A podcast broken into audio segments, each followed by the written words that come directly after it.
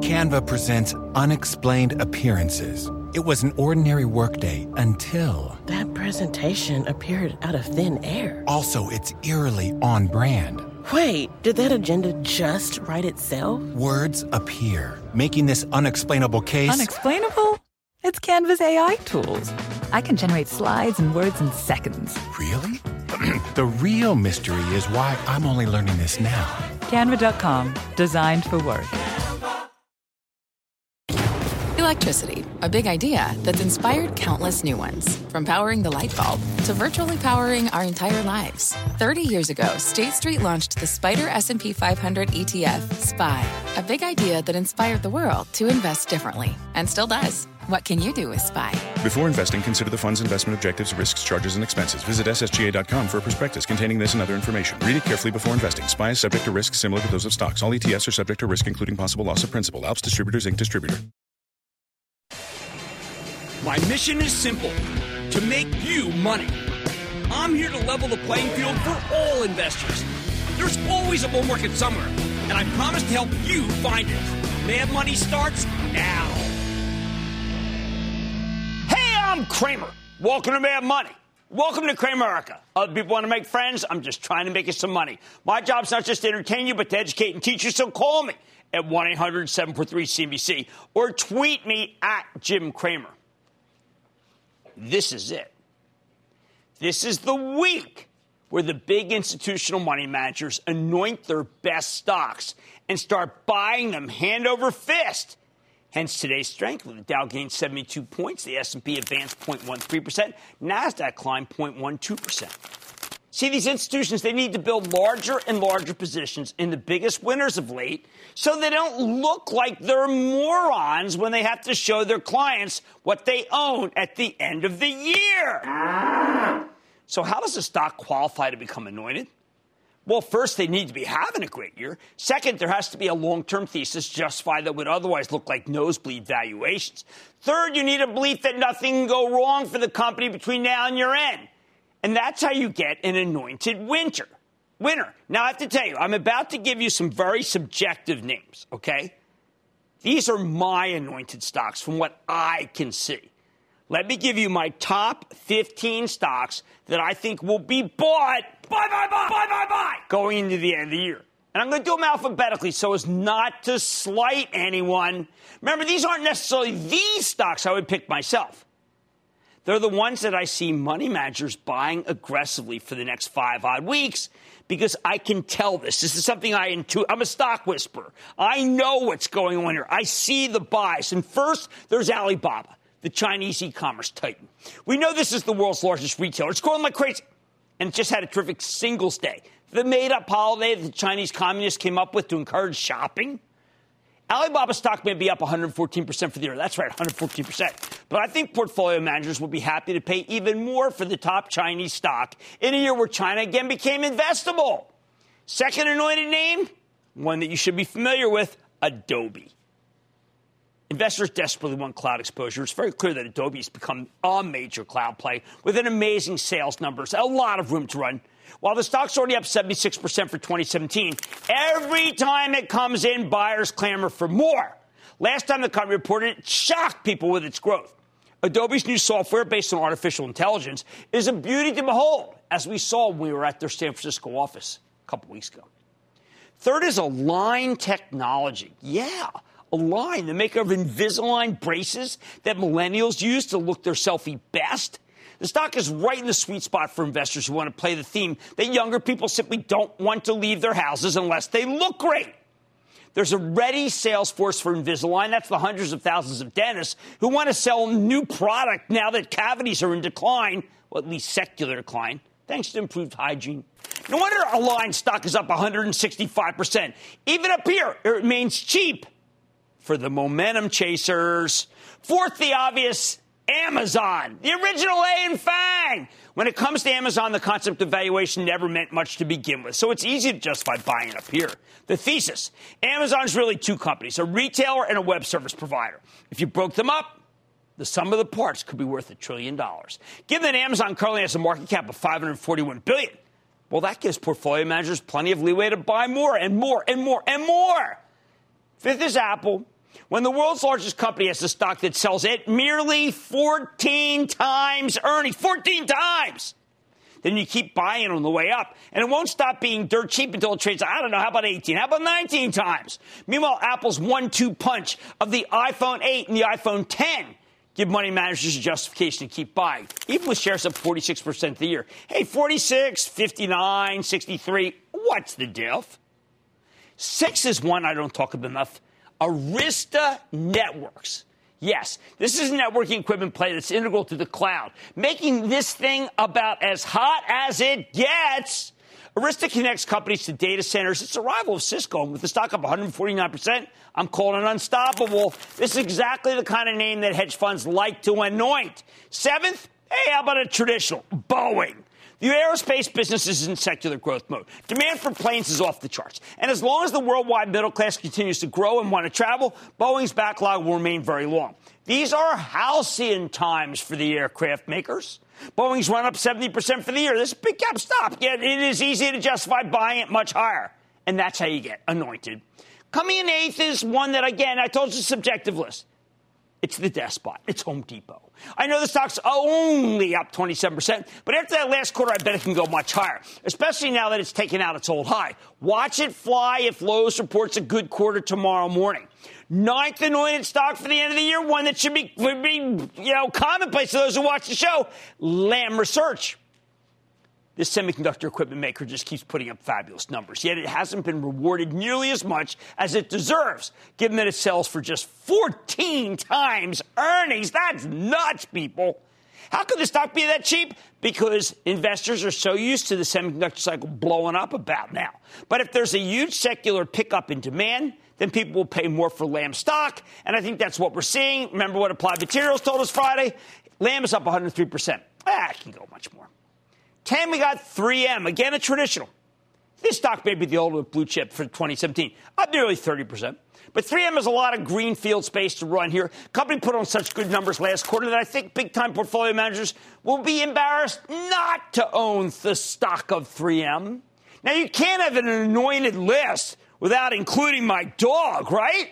I mean, you know you got to include NVIDIA.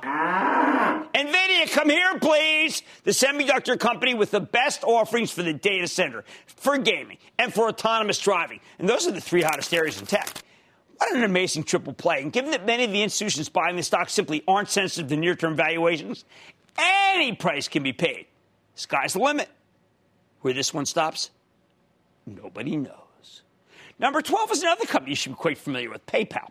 It, it is so on fire, I don't even know if it can be kept below 100 by year end. It's currently at 76. That's up 92% for the year, which only makes it more attractive for these growth hounds. Payment processing is the hottest segment in finance, and PayPal's outpaced everyone in the segment except our next anointed name, Square SQ which is on my to do list, that's for certain. Yep, Square. I thought this payment technology play might be running out of gas after soaring 232% year to date. Hey, you know, hey, reasonable, right? That it still might be low in the tag. Now I'm thinking it might have more room to run thanks to the Bitcoin initiative. People are desperate to find a Bitcoin play. I was looking at my Twitter feed today. Jim, do you have any new Bitcoin plays? Well, Square by default is now that play. I thought it would falter when fabulous CFO Sarah Friar, right here, threw cold water on the idea that Square could be considered a way to invest in Bitcoin. But then CEO Jack Dorsey comes out, yes, of Twitter fame, and says it's a real thesis. Hey, that's all it takes to get something going again. 14, I'm giving it to VMware, virtualization solutions for the data center and the cloud. Holy cow, three fabulous buzzwords. Stocks up 57%, but it, like Adobe, is regarded as a pure play on cloud adoption, and we know that's one of the hottest themes out there. Finally, number 15, Walmart.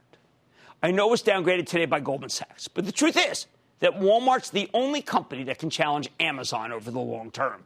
That means it's going to be a must own, which isn't bad for a stock that's up 41%, but still trades at just 22 times earnings. Hey, come on.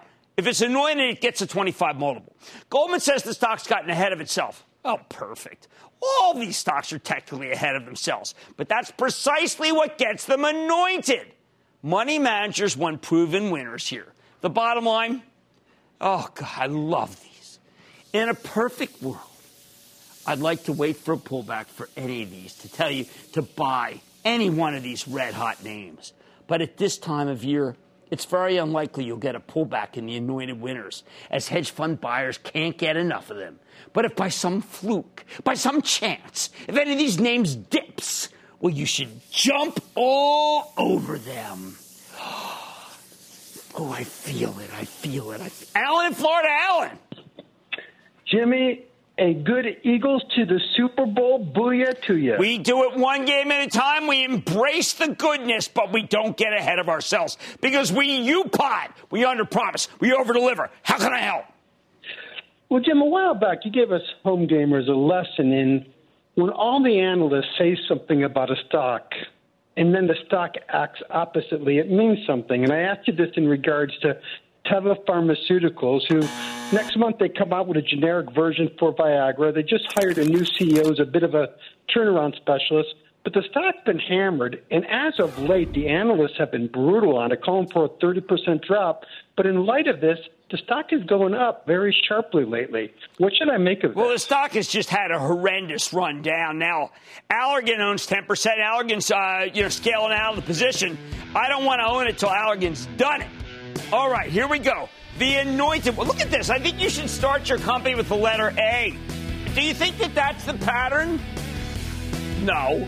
The big investors are anointing stocks this week. They always do this this week every year since I've been in the business. And you have my blessing to do the same. Maybe do it deep in the money calls. The Nigerians know how to do that. On Mad Money tonight, I'm focusing on the two of the hottest names in this market who have the power to defeat almost anyone.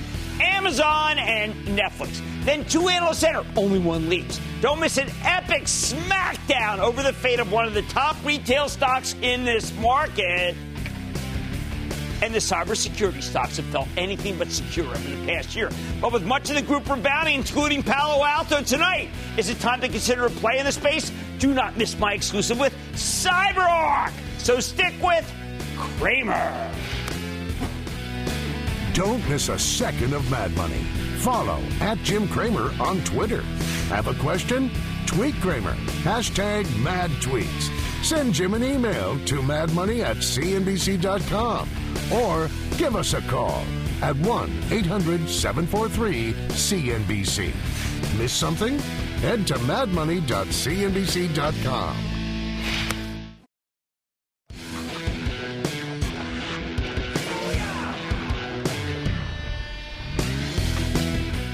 Every now and then you'll watch an interview that rocks your whole investment world. And that's how I felt last week when I saw David Faber's interview with John Malone. He's the chairman of Liberty Media. Rarely do you come across an executive who's so comfortable in his own skin that he can speak his mind about so many different companies. Most execs insist they can only speak about their own businesses. They don't want to step on anyone else's toes. Malone is not one of those executives. Last week, he talked about how Amazon is the Death Star that can take on anyone. Malone told David, and I quote, if you're in the B2C business, if you're selling anything to any consumer anywhere on the planet, right? You got to believe that Amazon is going to have a look that uh, have a look at that opportunity to commoditize you, to use scale to sever the public. He's reducing the cost to the consumer and providing great convenience. Wow. That's one of the reasons why the big drugstores are so vulnerable. We all know they're inconvenient with a counter filled with clerks, not pharmacists. The pharmacists always seem to be doing something in the back. They never come out anymore. Who needs them and their high prices?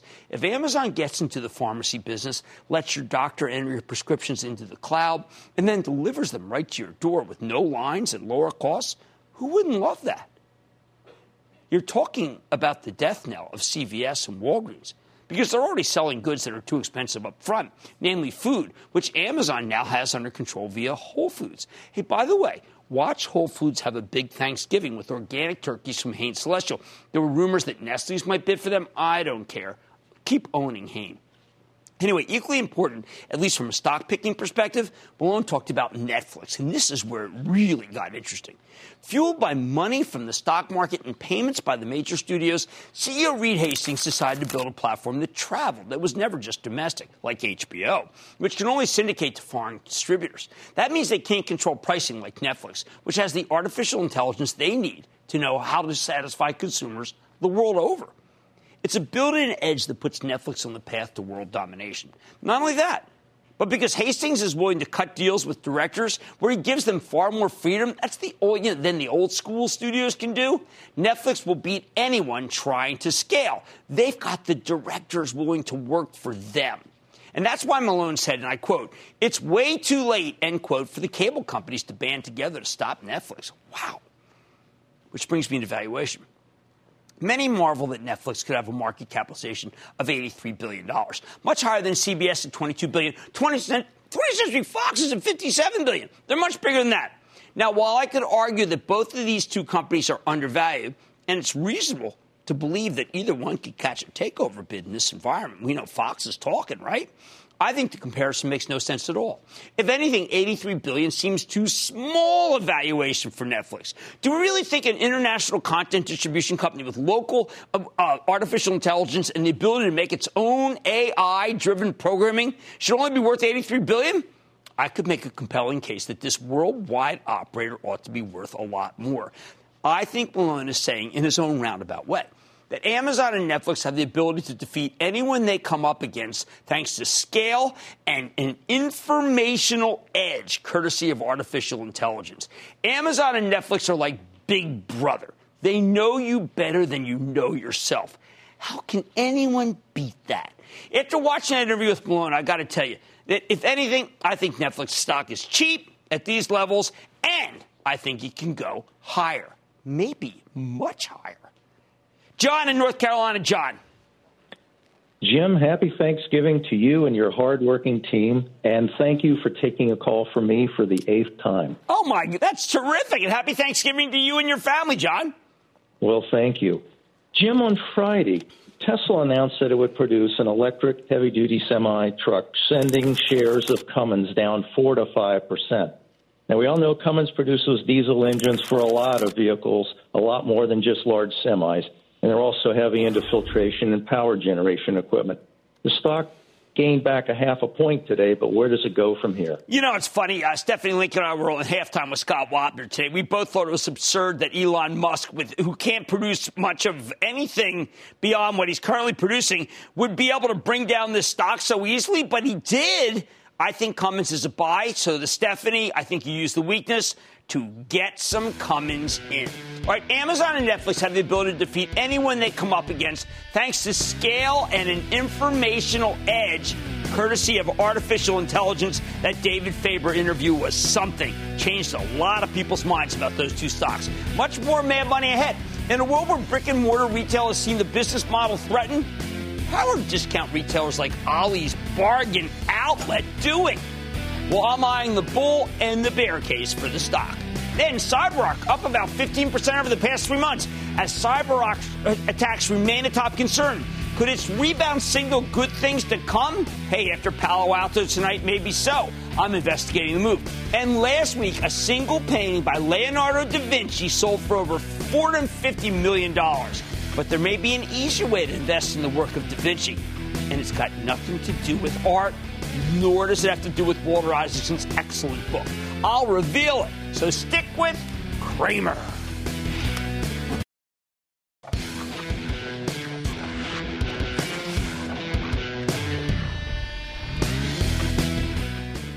What do you do when some Wall Street analyst comes out and tells you to sell? Sell, sell, sell.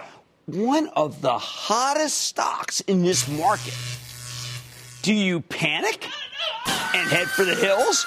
Or do you try to put the growling of the bears in context to see if they really have a point? And that's the question we need to answer when it comes to Ollie's Bargain Store. Ollie's Bargain Outlet, O L L I for you home gamers. The off price retail chain with more than 200 warehouses packed full of brand name merchandise being sold at huge discounts. Even though now is the winner of retail's discontent, Ollie's has been a truly incredible performer. Stock's up nearly 63% year to date, one of the best performers in retail. And the darn thing has doubled since I started recommending it about 19 months ago. In short, Ollie's, both the store and the stock, and Fuego. And it makes sense. After all, this company is an off price retailer, and that's the best acting portion. Think about Burlington, think about Ross stores. And it means when other merchandisers are, or merchants are struggling, Ollie's comes in and buys their excess inventory for very low prices. Merchants need to get rid of their old inventory before they can it, uh, get financing to bring in their new product. Then Ollie's can turn around or mark up that merchandise slightly, not big, and still end up charging you far, far less than you ever pay for the same branded names in a typical department store. Get this, typically about 70% less. In a way, these off price retailers are like scavengers. When all sorts of big national chains are shutting down locations left and right, like they're doing right now, they generate a ton of closeout inventory. Ollie's feasts on that stuff. That's where they make their money. That's their bread and butter. Very often, the rest of retail's pain is their gain. It's not just apparel. Right now, they're getting lots of terrific toy merchandise, courtesy of the Toys R Us bankruptcy. Remember, we heard about how bad it was for Hasbro and how bad it was for Mattel? Well, it was good for these guys. That's why. When I, it was so curious when an analyst at Citigroup came out last week and initiated coverage on Ollie's with a sell, sell, sell, giving the $46 stock a 39 dollar price target. That took cones. At the same time, many other analysts still have big, uh, buy ratings on Ollie's. And earlier this month, Wells Fargo published a much more positive note, although they only gave the stock a market perform rating. That's Wall Street speak for neutral. So who should you believe? The Bears at Citi or the Bulls nearly everywhere else, especially J.P. Morgan, Matthew Boss. You know we like him. I was on with him during the halftime report with Scott. Let's break it down, starting with the Bulls, because the bullish thesis has been the dominant theme here ever since Ollie's came public, and that was back in the summer of 2015, where we identified it as a model that we liked. As soon as the post IPO quiet period ended, stocks started getting a lot of love from the analyst community and from us here on Mad Money. First, we love the off price model. These days, real bargains are one of the few things that will actually get consumers to leave the house. And thanks to its ability to buy up closeout merchandise for a song, Ollie's always has terrific bargains. The stores give you that treasure hunt experience. Remember Jim Sinegal told us that's what people want at Costco? This place has it in spades. As Wells Fargo put it in their market perform initiation earlier this month, Quote, we view Ollie's model as highly differentiated in an ultra competitive retail landscape. Ollie is one of the few remaining chains in the closeout business, and stores offer a compelling value proposition in our view, with prices dramatically below peers, typically 70% less than department stores and 20 to 50% below mass merchants, end quote. Wow. Second, Ollie's is still very much a growth story meaning the company has a relatively small footprint and they're putting up new stores all over America. When the company came public a little more than two years ago, they had less than 200 locations, and management planned to grow that number to 950. Fast forward today, they have more than 240 stores with a distribution network that's large enough to support up to, uh, to 400 stores. So a lot of room here. Third, the company's got a powerful loyalty program, Ollie's Army. It's an actual army and that keeps customers coming back for more. They get good discounts. And look, for those of us in the bullish camp, well, let's just say we've nailed it. The numbers here remain truly phenomenal. In the most recent quarter, Ollie saw its sales increase by 20.5%. That's an acceleration over both the previous quarter and the previous year. Meanwhile, the company's earnings grew at a 28.6% clip, up from 25% the previous uh, quarter, although down from 34% last year. Still, those are some best numbers in show for retail. Ollie's has consistently beaten Wall Street's expectations, too. The reason? Because while things might be very tough for retail in general, that's exactly the kind of environment where Ollie's thrives because it means they can get more merchandise from stores that are shutting down. Oh, and yes, Ollie's stock is cheaper than that of Amazon, one of our anointed stocks at the top of the show. So, what about this new bear thesis that Citi unveiled last week? The analysts here have a number of concerns. For starters, Citi worries that the expectations have gotten too high. Hmm. While they expect that Ollie's will deliver stronger than expected same store sales when the company reports in less than three weeks, they fear that it might be a small beat. Given that investors have gotten used to big beats, well, this is the kind of thing that might prompt a sell off. Second, Citi's concerned about competition. They see the dollar stores as potential threats, you know, they report this week, not to mention regular mass market retailers that are under pressure to cut prices. And of course, Citi's worried about Amazon. Who isn't? Fretting that more and more people will choose to buy this stuff online, simply get it delivered. That said, even these bearish analysts concede that many of Ollie's products are discounted, discounted brand merchandise. Merchandise, they can't be sold online because of restrictions from the manufacturers. The rest of their objections feel like hypotheticals. Citi fears that if Ollie's loses its touch when it comes to picking out merchandise, the company will suffer. They're worried that margins could come under pressure in the first half of 2020 when the company plans to open a new distribution center. Remember that I told you they have one that can handle 400 stores. However, if they need that distribution center, you know what? That could be a high quality problem. Finally, Citi's concerned that if Ollie's keeps opening stores at such a rapid pace, they're on track for 33 to 35 new locations for 2017. The profitability of these new stores might begin to suffer. In other words, these analysts think that Ollie's might be closer to saturating the market than management thinks, in which case their stores could start to cannibalize each other in not too distant future. That said, Citi's sell recommendation has so many caveats that I have trouble considering it all that bearish. They like that Ollie's is a high margin business. They like the treasure on experience at the stores. They like the value proposition. They like the growth opportunities from opening new locations. And they like the store level economics. Put it all together, and Citi's basically saying that the stock has run very far, very fast. And while the business sure looks good right now, there are all sorts of ways that things could potentially go wrong. But so far, everything's gone smoothly. And if you have to put that many caveats into a sell recommendation, maybe you shouldn't be telling people to sell the stock in the first place. My view look, Ollie's is a longtime Cramer fave. I think it's a great company. Up here at 46 and change, the stock is far from cheap, though.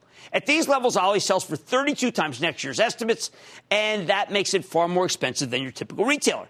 Then again, Ollie's has a 19% long term growth rate with lots of runway to open new stores all over the country. And some money managers would be willing to pay up to 38 times for that kind of growth.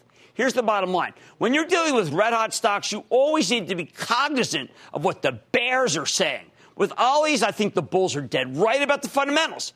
But the bears have a point when they say that the stock has run a great deal. So let me give you a synthesis. Let's hope Ollie's stock comes down, perhaps after it reports in less than three weeks, because this is exactly the kind of name that's worth buying into a pullback because the long term story remains very much intact. Let's go to Elaine in New York. Elaine. Hi, Cramer. Hi. I'm a fan of your show and of the companion textbook, Get Rich Carefully. Well, thank you so much.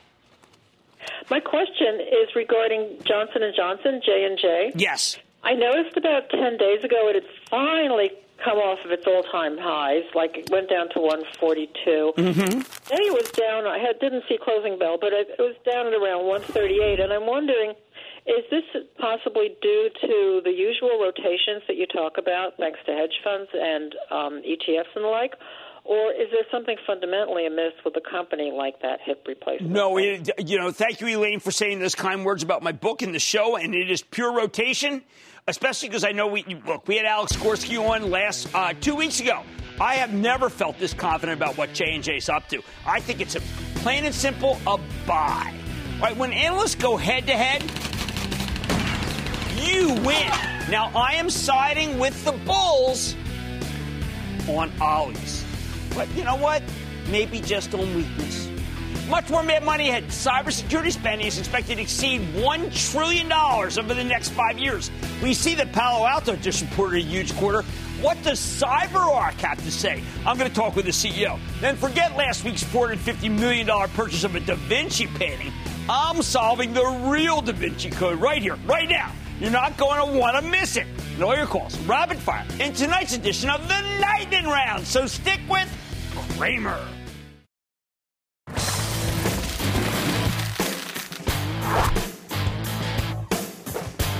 Once red hot cybersecurity space has been a real roller coaster this year. Stocks have been all over the place.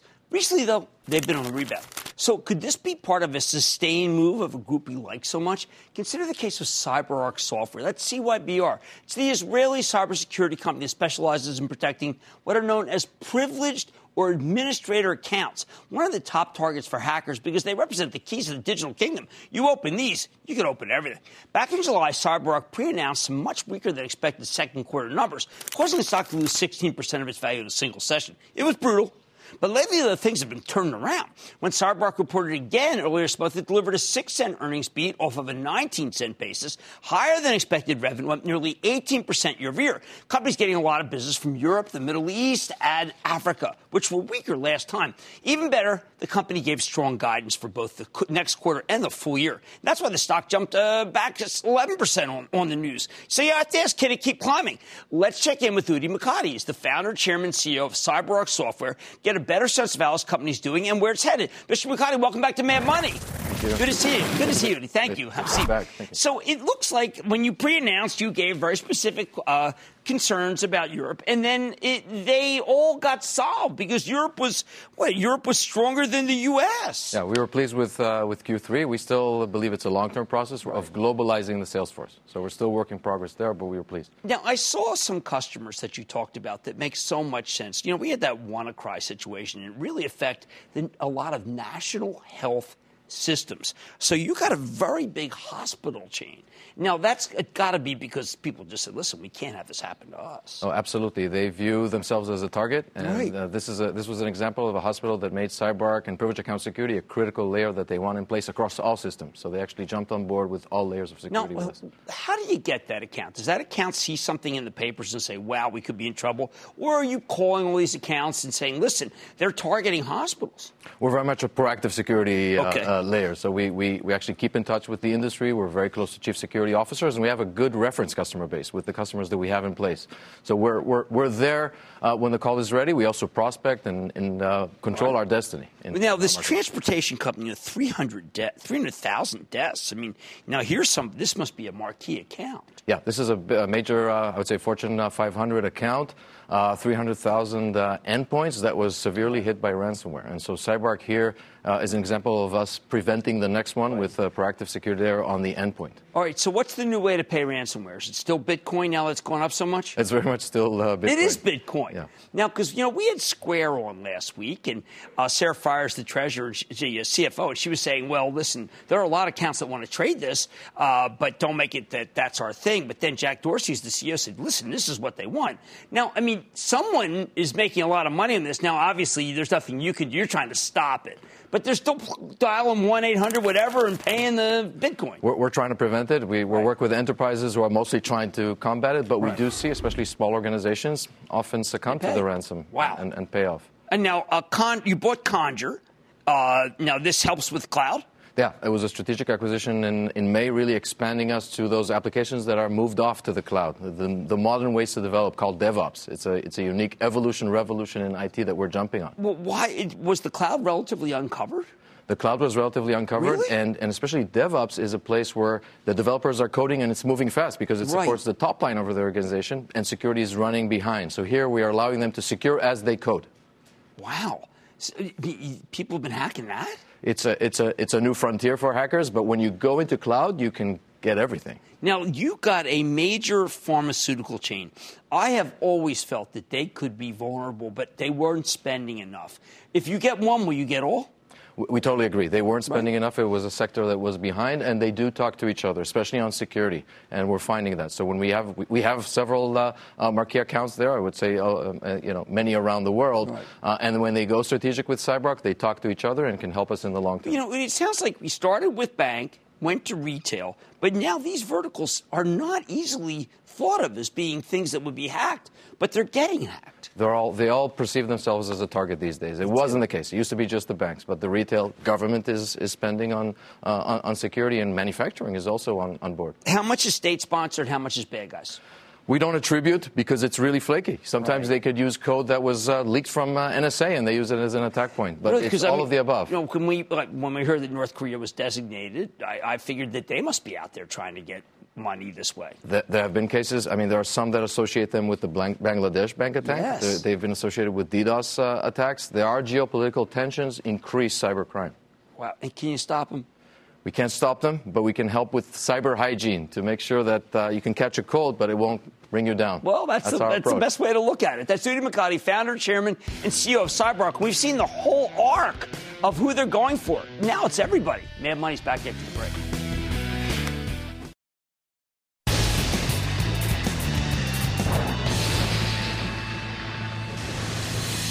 It is time. It's time for the lightning round. Much about Rough those one another the mother lessons, play this down.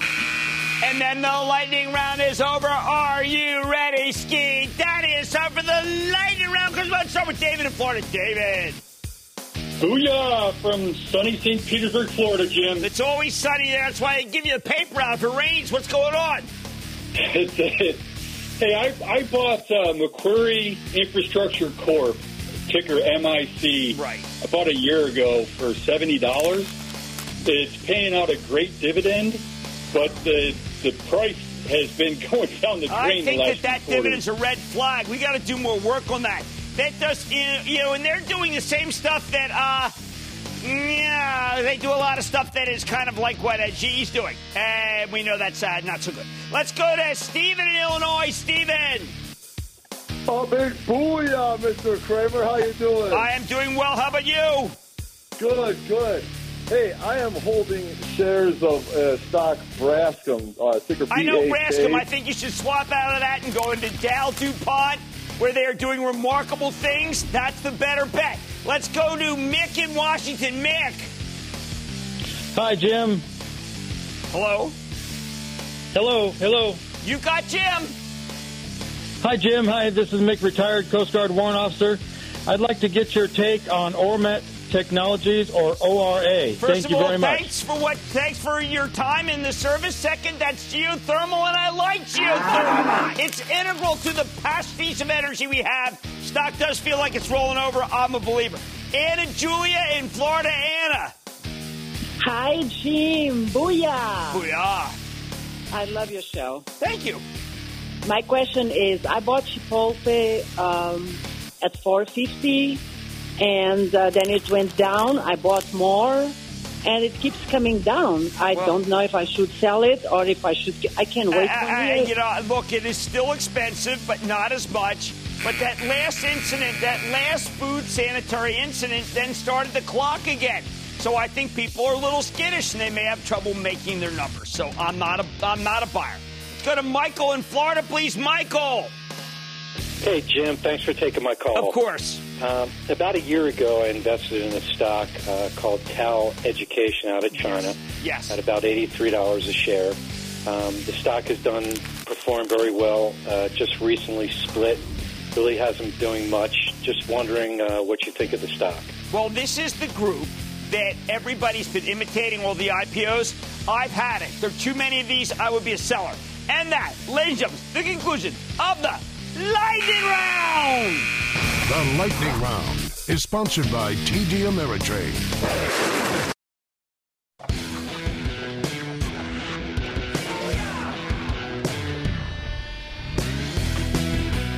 Did you see last week's big auction where a single painting, one painting by Leonardo da Vinci, sold for more than $450 million? The highest price anyone's ever paid for a work of art? That's a staggering sum of money for a painting, especially when you consider all the chatter about how it might be a fake. Now, I bring up the Da Vinci auction because it got me thinking. First, let me get the obvious out of the way. Good art can be a great investment, particularly in an inflationary environment. However, unless you've got hundreds of millions of dollars floating around, storing your wealth in a Renaissance masterpiece is not an option. And more important, if you think the stock market's brutal, the art market is downright sadistic. So if you did have $450 million burning a hole in your pocket, I can think of better ways to put it to work than in a painting that could conceivably be a forgery. But that said, there's still a way you can try to profit from the visionary work of Da Vinci. I'm not talking about the artist. I mean his namesake, the Da Vinci surgical ro- robot system, a kind of robotic assistant that helps doctors perform minimally invasive surgery. A system made by Intuitive Surgical, ISRG. I think it's safe to say that this is the Da Vinci of stocks, not just because they stole the guy's name. Just like the painting that sold last week, Intuitive Surgical share price keeps roaring higher, more than doubling over the past few years, up over 86% since the beginning of 2017. In fact, the darn thing seems to hit a new high every other day. I probably should have included it at the top of the show. So, what's been driving Intuitive Surgical higher, and what makes me think you could have more room to run? First of all, for those of you who aren't familiar with this one, Intuitive Surgical is based on a brilliant idea. Suppose you need heart surgery. In the old days, the surgeon would need to crack your chest open. But with the Da Vinci system, they can get in there with a few small incisions, turning the whole thing into a minimally invasive procedure. Get right, get right out of the hospital. Everybody in the healthcare food chain loves these things, from patients to doctors to especially hospitals, which are always trying to find ways to get people out the door faster. For years, the company's been selling these machines all over the world. Now they've got a gigantic installed base, which is gigantic because Intuitive Surgical has a razor, razor blade business model. They sell consumables that need to be replaced every time a doctor uses the machine. And over time, that really starts to add up. Now, it's worth noting that I've been a fan of Intuitive Surgical on and off since way back in 2005 when Mad Money first came on the air. Most recently, I recommended the stock in June, and since then, it's given you a terrific 27% gain. A few years ago, it seemed like Intuitive Surgical had really run out of juice. There was little in the tank. There were only so many hospitals out there, and they only needed so many surgical robots. But then the company truly went into Leonardo da Vinci mode, innovating like crazy and rolling out a wave of new products while getting its older machines approved for various new operations in urology and gynecology. Meanwhile, over the summer, the company got FDA approval for the da Vinci X or Da Vinci 10, a smaller, cheaper surgical robot system that's meant to give more hospitals access to the company's incredible technology. In June, I told you all this innovation was just beginning to pay off, but given Intuitive Surgical's subsequent performance, I wish I'd pounded the table even harder because the darn thing's been going up practically in a straight line. Since then, the company's delivered two blowout quarters in a row. On July 20th, the company reported a fabulous top and bottom line beat with a 13% revenue growth, 17% earnings growth. But more important, they sold 166 systems. Remember, these machines are super expensive. That was up from 133 systems in the previous quarter, 130 systems in the previous year. In other words, we got a big acceleration thanks to some terrific strength in the U.S. Surprisingly, the stock actually sold off 4.55% on the news, tumbling at $309. And that was a fabulous buying opportunity. It quickly came roaring back. Then, about a month ago, Intuitive Surgical reported the third quarter results, and once again, the company knocked it out of the park. Numbers were staggering 78 cent earnings beat. That was off a buck 99 basis, much higher than expected revenue, up 18% year over year. The analysts were expecting them to sell 150 systems worldwide. They sold 169, and that's up three from the previous quarter. And the company's not just selling machinery. The number of procedures performed with Intuitive Surgical System increased by 15% year over year.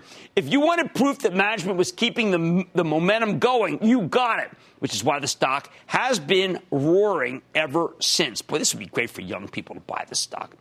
Shortly before Intuitive Surgical delivered these amazing numbers, though, the stock had a mild sell off because the FDA approved a new robotically assisted surgical device from a company called Transenterix that some people saw as a competitor to the Da Vinci system. But the expert consensus here seems to be that this thing doesn't even come close to Da Vinci. Not, not like any artist comes close to Da Vinci either.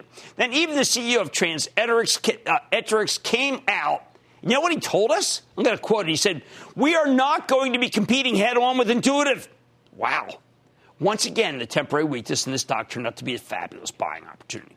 Now, you may have noticed that the stock of Intuitive Surgical appears to be a whole lot lower than it used to be, but that's simply because they did something I wish a lot of companies that get with stocks that are high dollar amount would do. They split it. In this case, they split it three for one. Normally, I'm the first guy to say that stock splits mean nothing. They don't change anything about the fundamentals the underlying business. That said, when a high dollar amount stock splits, Sometimes it gets a boost on as lower budget investors suddenly feel like they can afford it, which is why I always tell these executives don't listen to the big dogs who say don't split it and therefore increase the commission. Get this great great shareholder base like the people who watch the show. Intuitive Surgical used to trade at well over $1,000 a share. Post split, it's at $392. Consider that Netflix did a 7 for 1 split in 2015. It's up 95 92%. Apple did a 7 for 1 in 2014. Stocks up 84%. Both of them have trounced the averages. Of course, they're some of the hottest stories of our time, but I could argue that Intuitive Surgical belongs in that same elite group.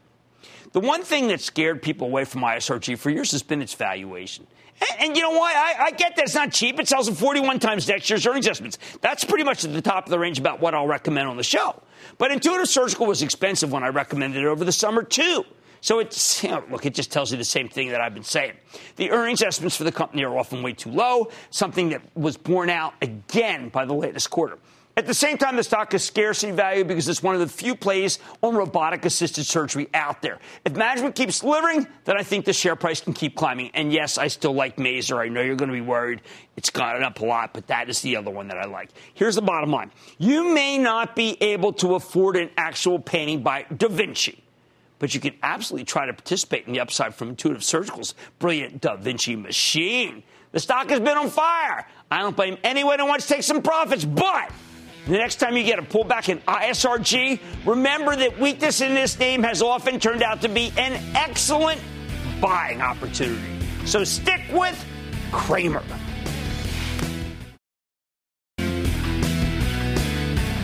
Some of these retailers are going up well in advance of their earnings.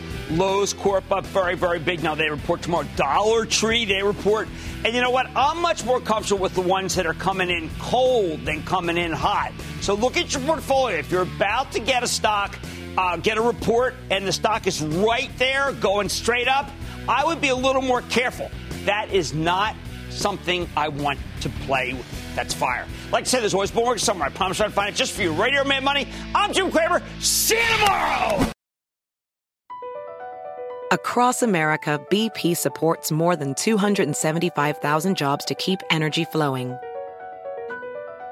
Jobs like updating turbines at one of our Indiana wind farms and producing more oil and gas with fewer operational emissions in the Gulf of Mexico. It's and, not or.